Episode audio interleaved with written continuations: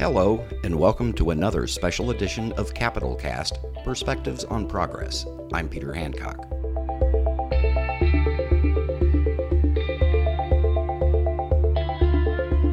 So far in this series, we've featured conversations with members of the Illinois Legislative Black Caucus to hear their thoughts about the state of race relations in Illinois, the Black Lives Matter protests that have swept across the state, and their ideas on how the state can move forward from here. In this episode, we're going to expand the conversation.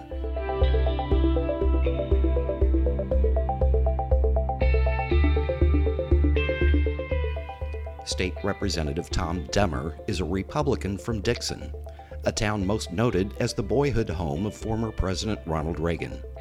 He is also the Deputy House Republican leader, the second highest ranking Republican in the House. His 90th House district takes in parts of Lee, Ogle, LaSalle, and DeKalb counties, all of which are predominantly white, and his district as a whole is made up mainly of small towns and rural areas.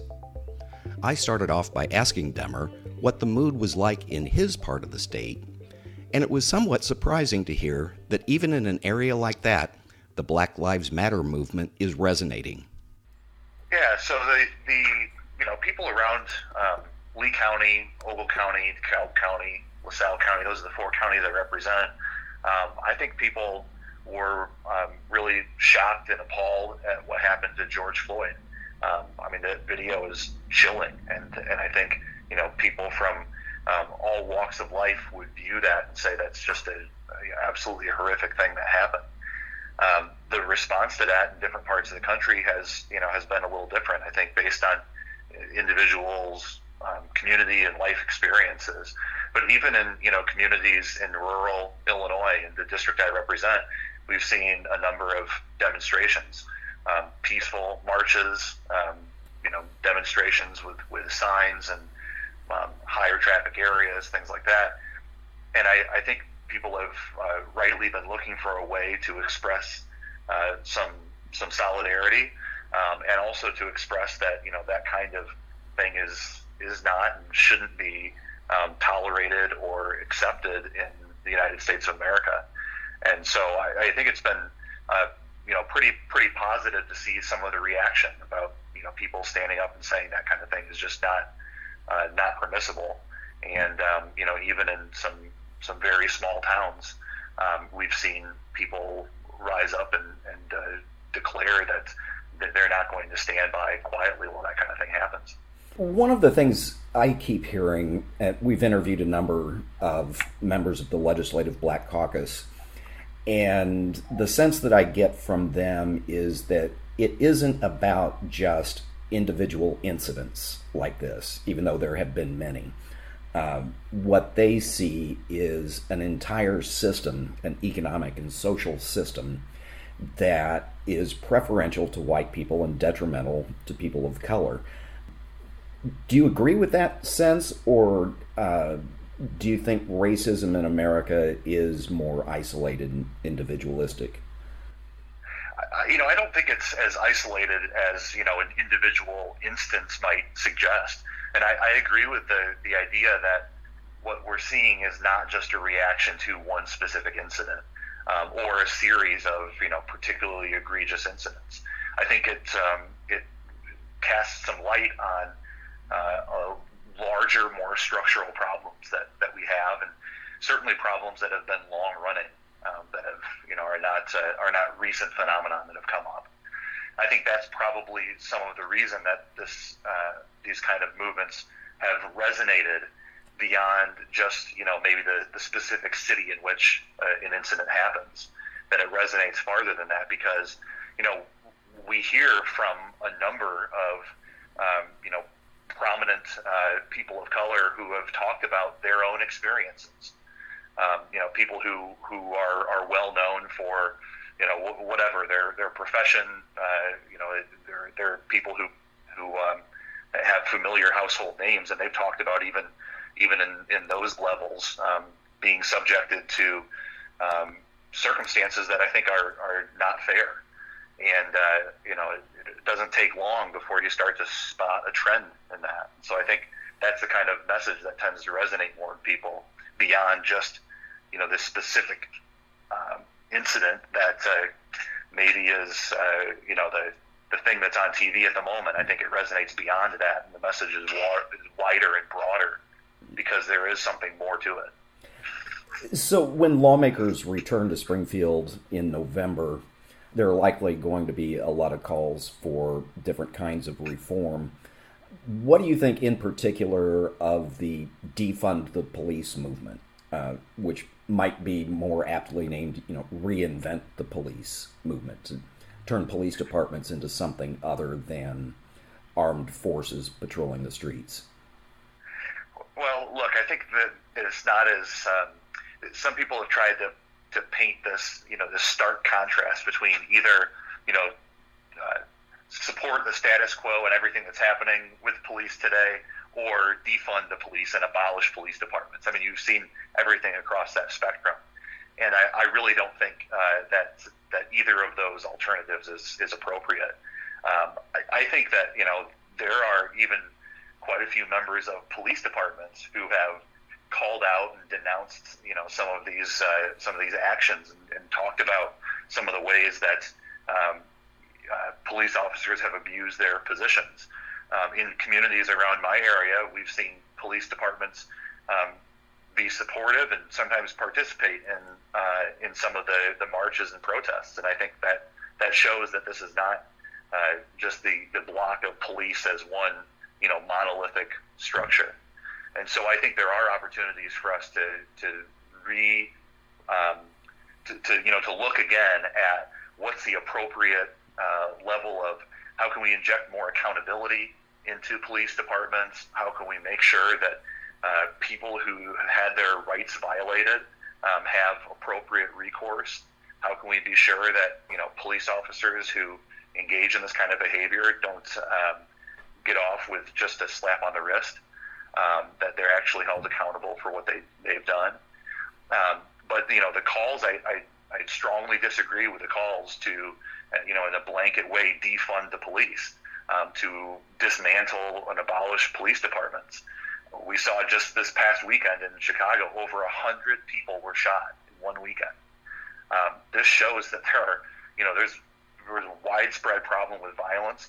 Uh, police officers have, have a role to play and do so in many, many communities all around the country and around the world in pr- promoting public safety in a huge number of incidences. Now, it doesn't mean that we should, you know, look the other way when people abuse that position. Um, but I, I certainly think that the concept that, that's been talked about in some parts of the country about um, r- eliminating police departments, I think is a fundamentally wrong uh, message and, and wrong solution to take out of this problem. So I'm sort of wondering what sorts of measures would you and your Republican colleagues in the House be willing to support? Because I mean, we can pass all the bills and enact all the laws we want, but unless you know people across the spectrum, both parties, all races, get on board, uh, nothing's really going to change. So, what would you and your Republican colleagues be willing to look at? You know, first I want to say, I, you know, I'm not going to come into this and say that I've got the answers for this. I, I mean, I, I want to be in a position of listening to the suggestions and the um, solutions that are offered by um, many of my colleagues in the Black and Latino caucuses, um, my colleagues who have been, you know, personally touched by this, who see this, uh, you know, in, in a very pronounced way in their districts. Um, I think an appropriate role right now is for um, us to listen and to be supportive of um, you know things that that uh, our colleagues are telling us would improve the situation in their districts and more large, more broadly in the entire state of Illinois. Another theme that comes out in talking with the black leaders is the idea of reinvesting in communities of color. Um, many of these neighborhoods, they've seen businesses leave, employment opportunities have left, property values are declining. They feel like there needs to be some more reinvestment. And we have some things in Illinois. Uh, the recently passed marijuana law uh, directs money uh, back into many of those communities. Uh, the capital plan has apprenticeship programs tied to it. Uh, do you think those measures are enough? Uh, does there need to be some additional kind of reinvestment? I think reinvestment is, is key to this. I, I agree with that. You know, this has been something where I've spent a lot of time working on healthcare policy uh, in Springfield, and you know, we've talked a lot and looked at a lot of different programs that help um, provide uh, adequate and increased funding for healthcare services in some of these um, most uh, most at-risk communities um, to try to ensure that there's sufficient and appropriate healthcare um, in those communities. And so I, I certainly um, agree with, with that angle. It's, that's you know an ongoing conversation. We have uh, an opportunity through a, a new program um, called the Hospital Transformation Program uh, to dedicate um, up to 150 million dollars a year.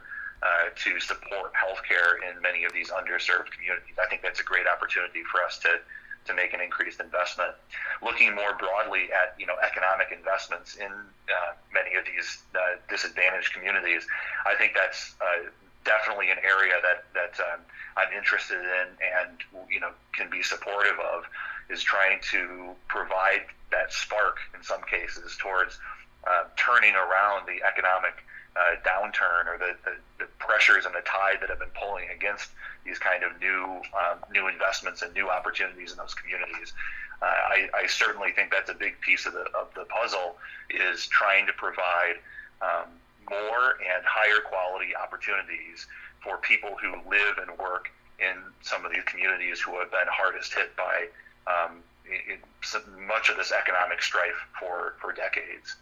I also think you know, in in this, uh, as there's been uh, the demonstrations, um, some of the unrest, um, but also, you know, a little bit uh, more media attention on the stories coming out of some of these communities. I think a really um, good place for us to look is to talk to and hear from uh, some of the business owners, the small business owners, the entrepreneurs who have had success stories. Um, bringing a new investment into an underserved community. Or, uh, know I read a story a, a, couple of days ago about a, a pharmacist um, in the Roseland neighborhood who the story was about, you know, how he's trying to rebuild after his store was uh, vandalized and looted. But you know, one of the one of the big takeaways from that story for me as well was this guy was he's an 81 year old pharmacist. He's been in business in that in the Roseland community at a small pharmacy for almost 50 years you know, looking at trying to talk to people like like him and, and ask, you know, what what things have made it possible for you to run a business here? What things, you know, could we do that would make it even better or that could help, you know, more people open businesses and the lot next door or across the street? You know, what could we do to provide um, some of that support?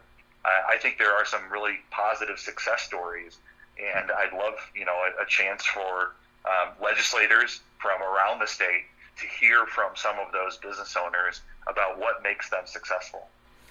Okay, I want to go back a question I forgot to ask you a few minutes ago when you talked about police accountability. Um, there's been a lot of talk about the issue of uh, police enjoying qualified immunity from civil suits. Uh, is that something you would be willing to look at at a state level of amending that, or is that a, a federal issue? Well, I, I, think there are a number of um, federal implications to the concept of qualified immunity, especially as it relates to violation of constitutional rights, of federal constitutional rights. But I think, you know, one of the important things is that, you know, qualified immunity does not protect officials who violate clearly established law we may need a better process to distinguish, to define what's what's the test of clearly established. I know there's been some criticism of um, the the tests that are applied to, you know, would an average officer know that you know, this type of conduct was in violation of clearly established law? I think there are definitely uh, areas that that need to be improved in how the qualified immunity um, doctrine is uh, applied. But uh, the, I, I, don't think that you know qualified immunity is. It sounds like you know it, it's just this blanket immunity that protects you know any action that that an officer or public official would take. And I don't think that's the case, and certainly not how it should be applied. Um, this it's not a doctrine that's designed to uh, allow people to violate uh, clearly established law or constitutional rights. And uh, you know that that perhaps is the portion of it that uh, that needs more scrutiny. But um, you know, it's it's largely the interpretation of qualified immunity today is largely based on um, federal court case precedent and not legislative um, language. And so perhaps there's an opportunity for uh, legislature, whether it's uh, whether it's Congress or whether it's a state legislature, um, to uh, provide legislative clarification of the purpose and the application of qualified immunity. So, absent that, what are some ways that we can hold police and police departments more accountable? I think that's a really good question, and again, I'm you know not going to come to the table and say that I've got the answers on that. I, we've got a number of suggestions. Um, one from the uh, former senator, state senator of, of mine, um, uh, former senator and Lee County Sheriff Tim Bivins, uh, worked with Attorney General uh, Raoul back when he was a member of the state senate as well um, on a proposal to uh, license police officers. Um, I think you know that's the kind of concept that's been had been more widely discussed in the last couple of months. Um, but uh, you know, honestly, I, I think I, I'm open and want to listen and be supportive um, from some folks who are um, much more uh, have personal experience with this and, and have uh, more direct interaction in their districts with the kinds of steps that could be taken that would improve the credibility and the relationship between communities and the police officers that serve them. So, finally, I guess you know, historically, Republicans have been very much the party of law and order, uh, even going back to the Nixon days. And historically, they've been reluctant to uh, adopt policies that look like they're reining in the police or that they're crit- criticizing law enforcement. Do you think that corner has kind of been turned here? Do you think Republicans generally are maybe willing to take a broader look at it now in light of the movement that's going on?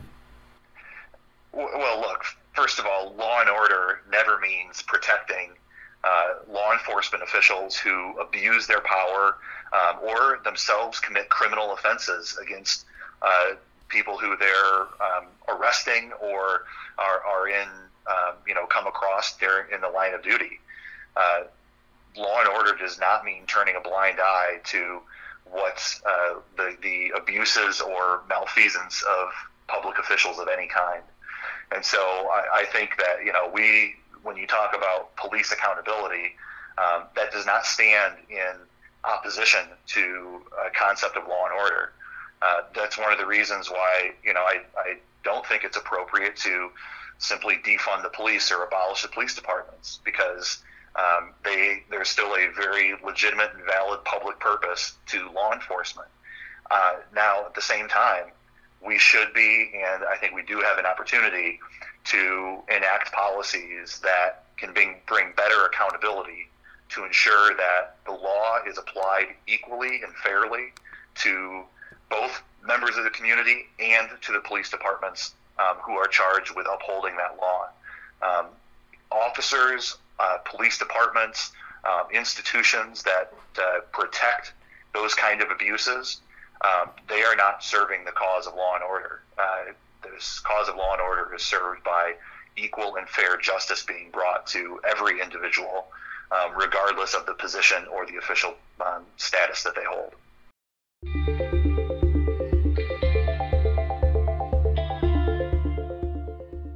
That was Illinois Deputy House Republican leader Tom Demmer of Dixon. And this has been a special edition of Capitol Cast Perspectives on Progress. Capitol Cast is a production of Capitol News Illinois, a State House reporting project of the Illinois Press Foundation. Our theme music is by Kevin MacLeod. Until next time, this is Peter Hancock saying thank you for listening.